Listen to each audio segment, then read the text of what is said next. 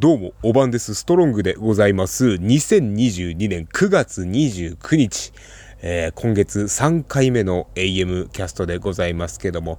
えー、珍しい月ですね。えー、月に3回のストロングはくどいなーって、くどいなーって思う方もいると思うんですけど、そこのあなたに言ってるんですね。好きなくせにね、本当にね。素直じゃないんだからね。あのー、音楽の情報を知るに越したことはないですからね。AM キャストと君が代は何回聞いたっていいんですから。もう本当に えー、あのー、今日ちょっと大事なお知らせがあるんでね、よかったら最後までお付き合いいただきたいなと思うんですけど、えー、音楽メモいきたいと思います。2週間いろいろ音楽のニュースがありましたけども、この2週間も盛りだくさんでしたね。うーん、前回の配信で、あの、エルレガーデンがマウンテントップという、えー、シングルを、え、サブスクで解禁して、で、エルレがまた本格的に活動するんじゃねえか、みたいな。なんか今、アルバム制作中らしいですね。あの、先週、その NHK の特番で、まあいろいろ語っていたんですけれども、えー、やっぱりね、うん、エルレ、いいっすね。うん、アコースティックバージョンの金星をやったんです。金星っていう曲があるんですけど、それをやったんですけど、めちゃくちゃかっこよかった。うん、やっぱりね、受信料をちゃんと払って見る NHK の ELLEGARDEN は最高だなって思いましたね。えー、あと、えー、世界的なニュースで言うと、えオジー・オズボーンのニューアルバム、えー、 Patient Number 9 が、えー、ビルボードセールスチャート自身初の1位を獲得ということで、これね、まあメタルの曲が、えー、1位になる。しかもね、オジオズボーンなんてね、あのー、フルハウス、ね、アメリカのドラマフルハウスでも良くないとされていた音楽で例えられたあのオジー・オズボーンが、えー、ビルボード1位を取ったっつうことで、まあ、景気回復の日もそう遠くないなって思っちゃいましたね。うんまあ、人々がメタルを欲しているっていうことはそういうことなんじゃないかなって、えー、思うんですよ。まあ根拠はないですけど、全然根拠はないんですけどね。う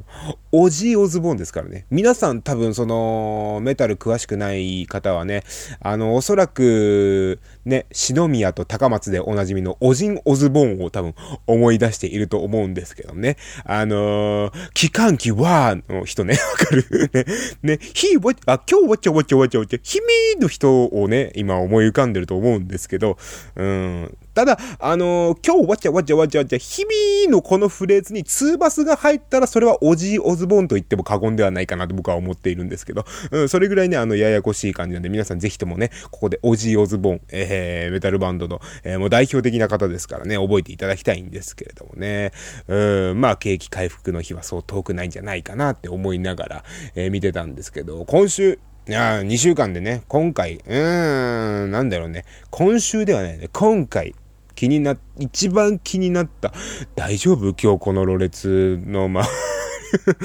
めちゃめちゃカミカミだけど大丈夫ですか？本当に。えー、今回気になったニュースで言いますと、えー、岡本誠サブスクに苦言ということで、えー、自身の公式ツイッターで、えー、サブスクでの利益がどれだけ少ないかを知ってほしい、えー、サブスクというシステムを考えた人は地獄に落ちてほしいという 苦言を呈していました。地獄に落ちてほしいなんてなかなか私生活で使わないですからね。うん。まあ言うて僕も32年生きてきましたけれども、あの地獄に落ちてほしいなんて思った人はせいぜい3人ぐらいですですよ。うん、3人いるのかっていうね。うん、これが多いか少ないかは皆さんの、あのー、なんでしょう。考え方の違いによりますけれども、えー、それね、まあ、この岡本誠さん。僕はあの世代じゃないんでね、うん、このツイートを見て、うん、ストロンガー様とやっぱこの話を共有したいなと思ってね、えー、皮肉にも Spotify で、えー、川本真琴の曲を聴きましたけれども そのことに関しての罪悪感は、まあ多少なりともありました。うん、有名な曲で言うとね、2分の1とかがね、代表曲でございますけども。うん、まあ今はね、こう、パソコン1台で、音楽が作れる、うん、ワンルームミュージックっていうのが主流になってきていますから、こう曲が量産できてしまうっていうことに対しての、やっぱ一曲に対するその感じ方は作る側も聴く側も変わってきたのではないかなってやっぱ思うんですよ。もちろんね、その作品の良し悪しは別として、やっぱ一曲に対しての、うん、捉え方っていうのが変わってきているのかなって。だってさ、あのー、夜遊びいるじゃない？夜遊びのコンポーザーの綾瀬。まあ曲を作ってる人ですね。男の方ですけども。その作曲環境っていうのが、MacBook 1台と、あのー、Mac のその専用ソフトで Logic Pro っていう、まああのー、なんでしょう、レコーディングの、まあそういう、あのー、DTM のソフトがあるんですけど、それと、あと、オーディオテクニカのヘッドホン。うん。この3つで、この3つ、だから賞味多分30万もかかってないと思うんですよ。うん。それで音楽作って2年連続で紅白出演できちゃう時代ですから、もうなんか、バンドでドラムやってる僕としてはもうたまったもんじゃないんですよ。もうバーンドつうかもうドラム捨ててやろうかなって思っちゃうぐらいの、うん、そういう時代なんですよ、今は。で、打ち込みのドラムもね、また今、クオリティがめちゃめちゃ高いんですよ。あのー、機械的にやっぱドラムを入れると、どうしてもこう、硬い、こう、ドラムになりがちなんですけど、今、すごいのが、あのーそのドラムのフレーズを入れて人間味を出すためにわざと間違える設定みたいなのを入れることができるんですよ。でそのちょっと間違ったニュアンスっていうのがこの人間っぽく聞こえてすごくこう曲に馴染んで自然な感じになるっていうような設定ができちゃうぐらいですから、もう本当にね、ドラム捨てたいなって思うことがたまにあるんですよね。うん。まあ、その、気軽に音楽が、うん、できる時代。まあ、逆に言えば、そのいい音楽が誰かのその権限だったりとか、うん、上からの圧力とか関係なしに、こう世の中に、こう作品を出せるっていう意味ではすごく素敵なことだなって思う時代なんですけどまあそのサブスクで音楽解禁するのもね本当にあのー、そういうサイトに簡単な手続きさえすれば誰でも出せるんでうーんなんかそのサブスクに関して俺思ってたのが昔に曲がバカ売れした人ってなんか、そういうサブスクっていうのも得なんじゃねえかなって思ってたんですよ。昔からのその印税で長いこと食べていて、プラスサブスクを始めて、こう新たに聞き返す人だったりとか、あと世代じゃない若者とかが聞くなんてもういいこと尽くしじゃんって思っていたんですけど、やっぱこう、岡本あ、岡本じゃない、川本誠さんですね。俺大丈夫かな？川本誠さんって言ってたよね、今までね。大丈夫だよね。うん。川本誠さんのね、その、まあ、昔その、曲がバカ売れして、まあ、今もなお現役で活躍してるっていう人たちからしてみると、このサブスクっていう制度はやっぱこう、自分の作った曲が手軽に聴けるにつれて、こう、なんでしょう、言い方悪いですけど、価値が露骨に下がっていく感じとかを目の当たりにしちゃうのかな。だとしたら当事者としては切ないなっていう風に感じて。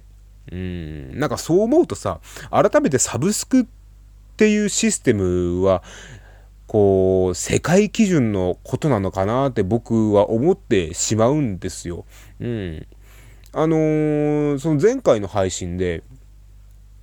えー、海外の人と交流する SNS にハマってるっていう話をしたじゃないですか。で、そこで、まあ自分の知らない音楽だったり文化に触れるのが面白いと思って、まあその SNS をやってるんですけど、そこで初めてトリップメタルっていうジャンルに出会ったんですよ。で、まあ楽曲的には、スリップノットのダークさと、えー、スクリレックスのような、こう、縦乗りの強さが融合したような曲で、正直、日本人がこの手の曲を出して売れる可能性っていうのは極めて低いんですよ。でも、その、教えてもらった、えー、トラップメタルの、えー、アーティストさん、これ、なんて読むのかな？ニック、ニックス、ニクスクでいいのかな？え大文字で NIK で NXK って書いて、ニック、ニックスでいいのかな？ニック、ニックニックっていいのかな？うーん、わかんないんですけど、まあこれもかなり奇抜なジャンルなんですけど、あのー、まあ今月のリスナー、まあ僕が今見た段階では3万5千人超えてたんですよ。で、まあ3万5千人って日本だったらまあそこそこの数なんですよ。現に、あのー、まあそのジャンルではないですけど、それに、まあかすってるような、その日本のバンド、例えばメタルだったり、ハードコアだったり、まあ V 系、ビジュアル系も多少なりとも絡んでると思うんですけど、うん、そのジャンルを何件かこう見て回ったんですけど、まあ、正直ルナシーとか x ジャパンとかあれぐらいのレベルになると、さすがにもう二十何万人リスナーとかなんですけど、うーん、それ以外でね、例えば、有名なバンドさんで言うと、本当に、あの、日本武道館でワンマンやるような、そういう系統のバンドさんでも、本当にその、あの、3万5千の足元にも及ばないぐらいのリスナーの数。まあ数が全てじゃないですけど、やっぱそういう、うん、リスナーっていう基準ができちゃうと、すごくこう、感慨深いものがあるなと思って、うん、なんかこう、絶対数の多い英語圏と、たかだか1億人の島国、日本とでは、こう、同じ曲を出しても、そもそも分母が違う時点で、サブスクに不向きなのかなって思ったんですよ。うーん。なんかもう海外では、なんだったら、そのバンド組んで音楽やるっていうのが、まあ一部の地域ではですよ。あの、正社員的な扱いになってるところもあるらしいんで、うん、そうなるとやっぱりメタルとかハードコアでも待遇が手厚いのかなって思うと、やっぱ羨ましいなって思って、うん、ちょっといろいろ考えちゃいましたね。うん。なんか、でもこの話を聞いてちょっと一個吹っ切れたことがあって、やっぱこう、アングラなライブハウスでさ、活動してると、いろんなジャンルを見るわけですよ。で、その中で、こう、やっぱ、日本語ロックの歌物バンドをさ、見ると、やっぱりそういうバンドのファン層って、女性が多いんですよね。女性が多くって。うーん、羨ましいなって思っちゃうんですよ。それ見ちゃって。うん、でも、うーん、なんだろうな、こう、うーん、正直、ね、ねえね、え、こう、日本語で、日本の歌、うん、しかも、ぶっちゃけ、とてつもなく技術があるかって言ったらそうでもない人も多くって あんま言いたかないよ。ね、イベンターとかやってる人間こんなこと言いたかはないけどさ。うん。ね。目の前のチヤホヤに惑わされない気持ちが持てたなと思いました。この うん、サブスクの解析を自分でした結果、うん、目先のチヤホヤは毒だなって思っちゃいましたね。うん、あんまりこれ以上喋ると、うん、死活問題になるんでやめときましょうかね。えー、まあそんな、えー、サブスクに対して苦言を呈している、えー、方がいる中で、ちなみにその川本誠さんはね、あのその、何度かその、ツイッターを更新されて、うん、まあ、サブスクっていう制度には反対はしてないし、楽しんでほしい。ただ、やっぱあのー、自分の、その曲が、どれぐらいこう、低い単価で再生されてるかっていう事実を知ってほしいみたいなことを言ってたんでね。うーん。まあ、まあね、僕からしてみたら、うーん、まだサブスクでお金が取れてないんでね。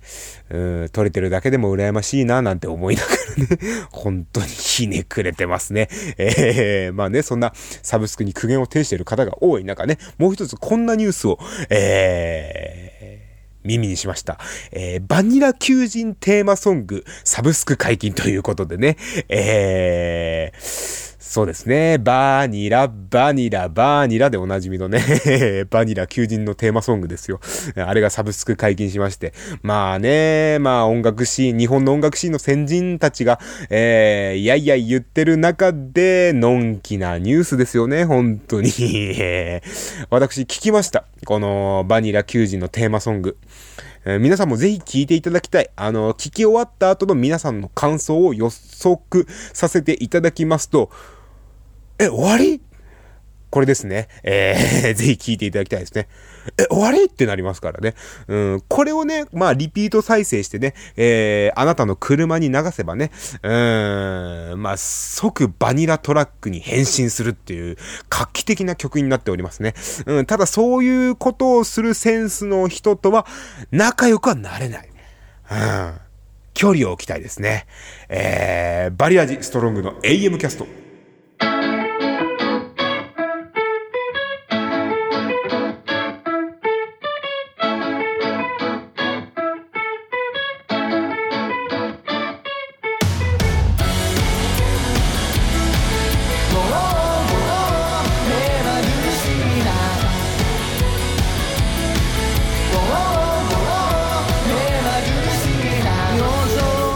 改めまして皆様おばんです。ストロングでございます、えー、音声配信アプリスプーンバリアジアカウントをキーステーションに9つのポッドキャストアプリで配信をしております。ストロングの AM キャスト、えー、もしよろしければファンフォローなどの各種お気に入り登録をお願いいたします、えー、この後ちょっと大事なお知らせをいたしますので、えー、ぜひ最後までお聞きください。ストロングの AM キャスト。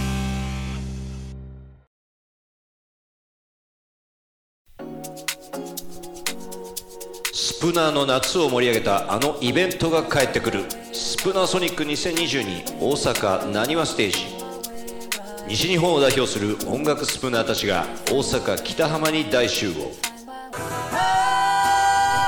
は YOSHIKI ミクリローリングチョップスティック。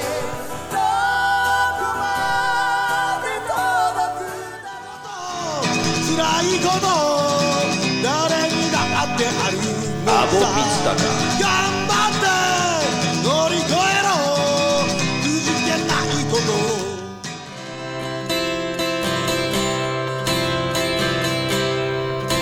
タカ真宙ステレオ途切れたら。そして東京に言わせたマナミンゴグリ太郎と主催者バンマスこの5組が大阪の秋を彩ります。スプナソニック2022大阪なにわステージ。10月8日土曜日12時から。チケットはお一人2000円。好評発売中詳しくはスプソニ公式 Twitter または出演者までお急ぎください。ス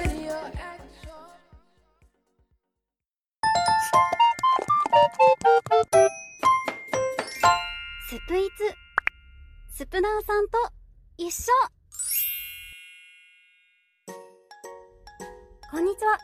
1歳になる男の子を育てている千代と申します。この企画は9月の間、ハッシュタグスプイツで1日1人ずつキャストがアップされていくキャストリレーとなっております。ママパパ友達が欲しいあなたも、子育ての合間にスプーンを楽しんでいるあなたも、ハッシュタグスプイツで検索して、新しい出会い、新しい場所を見つけてみませんか？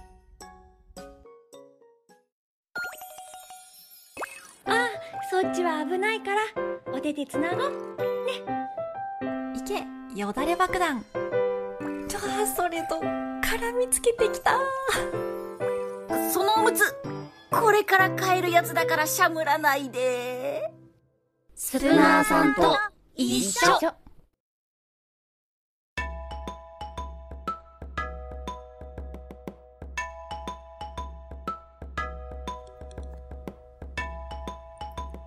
い、ヨアネです。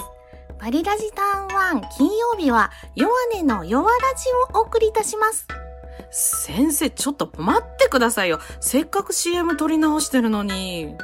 ゃないの。ぶっちゃけスガラジなんて言ってるけど、私で持ってるような番組なんだし。いや、それ言われたら返す言葉もないんですけど、って、そんなことないですよ。私のフリートークも結構人気あるんですから。何よ、私がいなきゃ何にもできないくせに、そんなこと言うならもう来ませんよ。いや、そんな、そんな、いや、すいません、すいません、すいません、仲良くやりましょうよ。そうね。じゃあ、改めて番組タイトル言ったら？バリラジターン1金曜日、すがこのすがらじ。ぜひお聞きくださいね。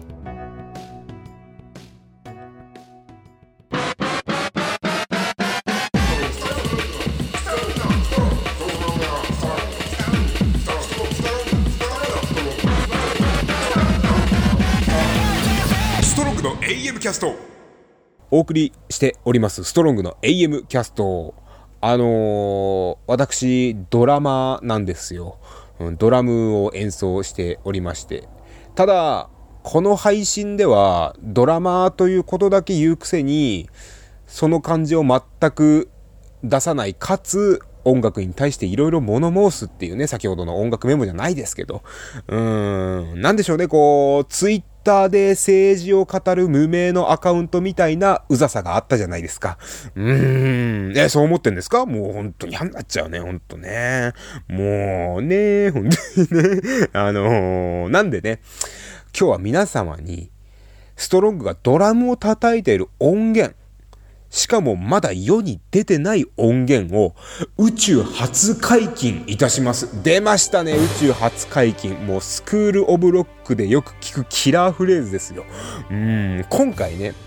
そのバリラジの許可をいただきまして、うん、ありがたいです。皆さん本当に寛大な方々が多くってね、あのー宇宙初解禁を、えーするにあたりまして、えーまあ、この配信自体に曲を載せるとずっと残っちゃうんですよ。でそれって、まあ、一応ねその音源は発売をしますので、えーサブスク解禁はあのしませんなんですけど音源はね発売するんでね、まあ、多少なりともねその売り上げに対するねそのリスクっていうとは大げさですけど、うんやっぱりその作った曲はね大事にしていきたいなと僕は思っているのでうーんまあそのうんとキャストに載せるとずっと残っちゃうので、まあ、今回特別にそのバリラジ内で別枠を用意してもらいました。で、えーラジオ配信アプリスプーンではですね、えーシャープ364.5、えーこの配信が364なんで、えー364.5の、えー配信。で、それ以外のプラットフォームでお聞きの方は、シャープ17.5で配信をいたします。で、えー解禁する曲はですね、えーこの配信で何度も名前を挙げております、えー群馬のメタルバンドギッツの、えーギッツの新曲 DD でございます。えー前々回の配信でですね、えー小学生がいるライブで、まあ、フロントマン、ボーカルの彼がね、えー中指を立てて死ねーって言ったことでおなじみのあの曲です。えーまあ、聞きどころとしましては、えードラムに関してはね、えーやっぱ地鳴りのような、えーツーバス、もうヨシキもびっくりなツーバスを踏んでおりますので、えーここ聞いてほしいなと思うのと、えーなんつったってギターソロがね、えーいいですね。うん二段構えのギターソロがあります。リズムが変わっての二段構えのギターソロ。えーそしてですね、僕個人的に好きなのが、えー B メロの歌詞がちょっとこう落ちる、リズム的に落ちるところがあるんですけど、そこでね、えー、歌ってる歌詞がですね、えー、鼓動が打つ間は俺が盾となろう。絶望の未来をうがつ。矛にもなろうという歌詞があるんですけど、こちらがね、すごく、えー、いいですね。うん、好きなんでぜひ聴いていただきたい。なんかこう、漫画の世界観がビンビンに伝わるような歌詞なんでね、こちら素晴らしいですね。えー、ぜひ聴いていただきたいなと思うんですけど、えー、その、えー、364.5の、えー、配信がですね、えー、本日から1ヶ月間、えー、10月29日土曜日まで、えー、解禁をいたします。えー、この間にね、いっぱい聞いていただいてね、まあ、今回はその、地方遠征みたいなツアーがないんですよ。うん、で、まあ、スプーンでね、えー、もしくは他のプラットフォームでですね、えー、メタルを堪能していただきたいですね。で、いずれ、まあ来年あたりは本当にあのー、それこそ、え東海地方、え関西地方なんかもういけたらいいなぁなんていうふうに思っていますんで、その、まあ、予習がてらね、ぜひともメタルに触れていただきたいなと思いますのでね、ぜひ聴いてください。えー、群馬のメタルバンド、ギッツの新曲 DD がですね、えー、シャープ364.5、スプーンで聴いてる方はシャープ364.5、えー、その他プラットフォームでお聞きの方は17.5で配信をいたしますのでよろしくお願いいたします。えー、まあこれでね一仕事今終えた感じなんでね。まあ普段だったらフリートークをするんですけどうーんなんだろうね。何喋ろうかね。えー、ああのなんだろうな。ちょっとちっちゃい話で言うとさっきあのースーパーに行ってきたんです。今、ちょっと夜中なんですけど、さっきスーパー行ってきて、閉店間際のスーパー行ったら、あのこう、目の前、ちょっと遠くの方にいる、おばあちゃんらしき人がいて、パッと見たら、あれ？頭に丸チーズ乗せてるっていうぐらいの、うん、ものすっごいもうボッサボサの白髪混じりのおばあさんがいて。うん。で、この手のおばあさんってね、僕の中で何でしょう、こう、外観奇抜だけど、中身すごく優しいおばあちゃんみたいな感じを想像してたんですけど、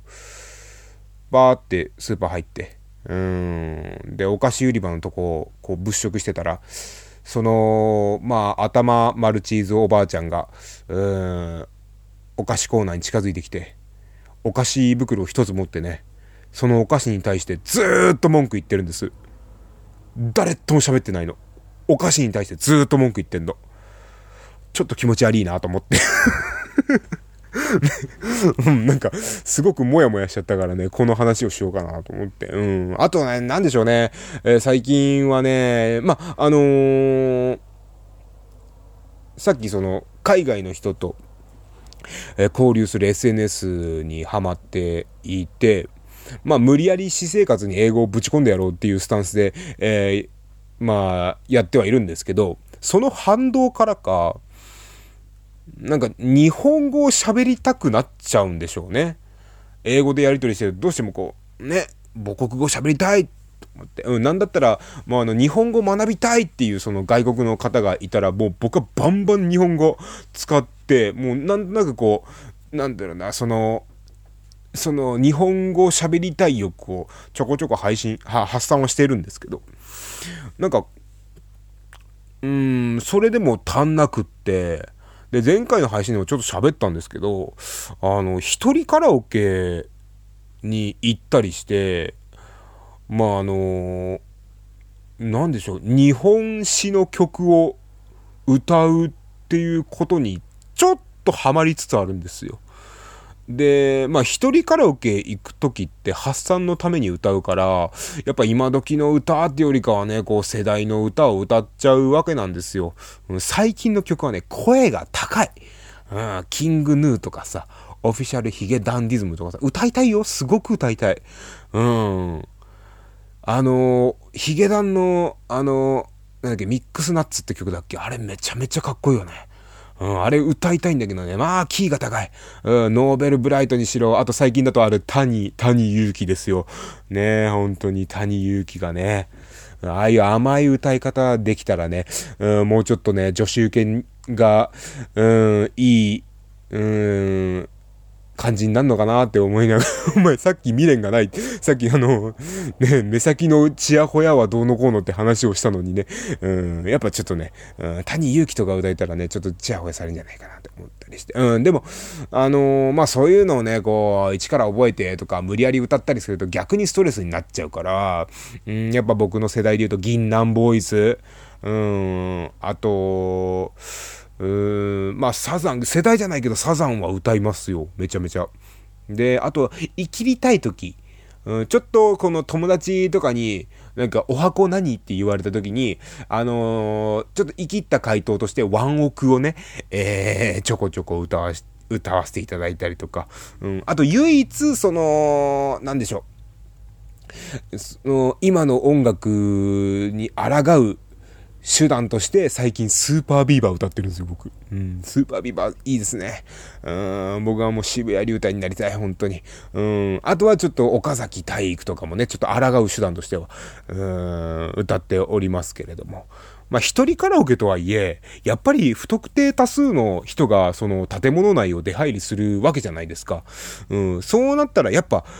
うまく歌うに越したことはないですですよね。こう、音漏れでさえもやっぱ上手いと思われたいんですよ。あとはなんつったってバンドマンのプライドが少し邪魔をしている。うん、なんでね、あの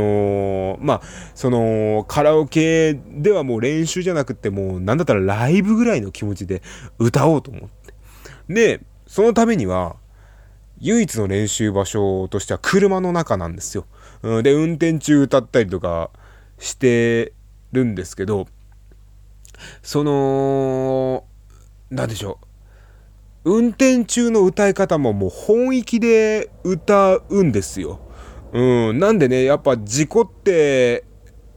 その現場検証みたいのされた時にドラレコを見られたら一貫の終わりなんです。それぐらいもう本域でもう歌を、ちゃんと歌おうと思って。うん。で、やっぱちゃんと歌わないとね、その、なんでしょう？イベンターで例えば後輩のバンドをこう出演していただく際に、やっぱこう、ストロングさん、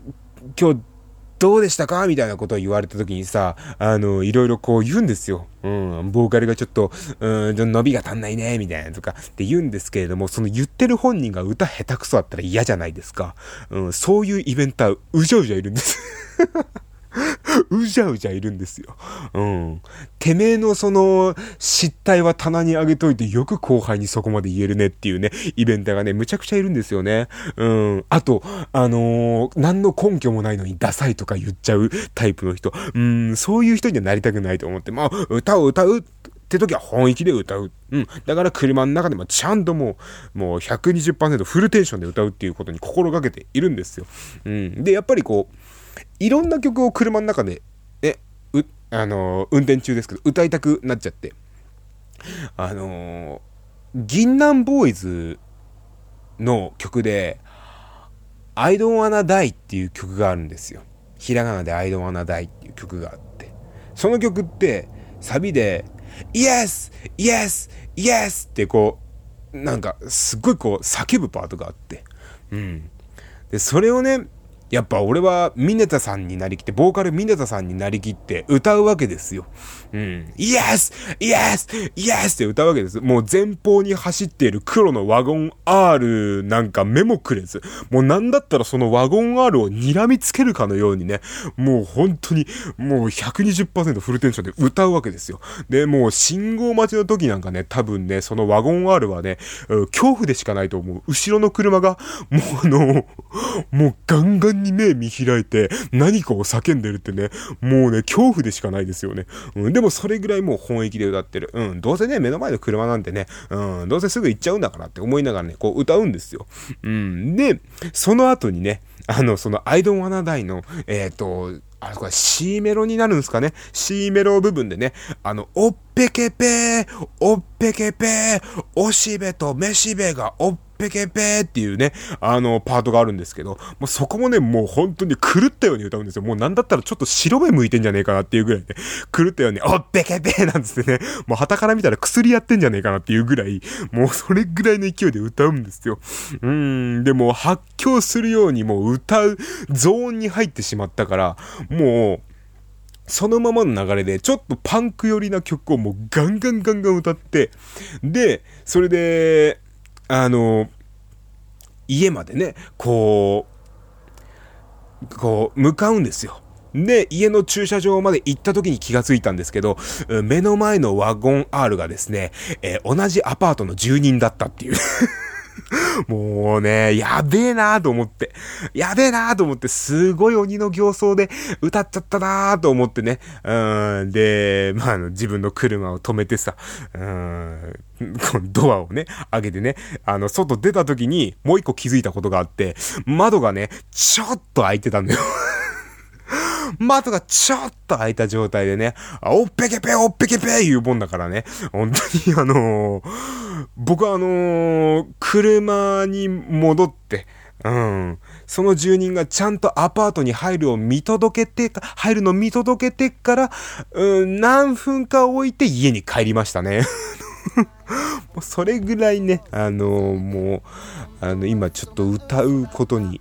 ハマってるのかなうん、ハマっちゃってるんですよね。うん、歌枠とかちょっとやりたいなと思ってます。うん。あ、もうこう言ってる時点でちょっと恥ずかしい。なんか歌枠とかって言ってる時点でちょっと車に構えて恥ずかしがってる自分がね、もう腹立ちますね。うん、というわけでね、えー、そろそろお別れの時間です。バリアジストロングの AM キャストでは皆様からのメールを募集しております。えー、ツイッターアカウント、アットマーク、strongam62 の固定ツイートにあるメールフォームがございますので、そちらから送ってください。えー、そしてね、先ほども言いましたように、えー、ストロンがドラム叩いてる曲が、えー、この後もうすぐ配信しますので、ぜひ聴いてみてください。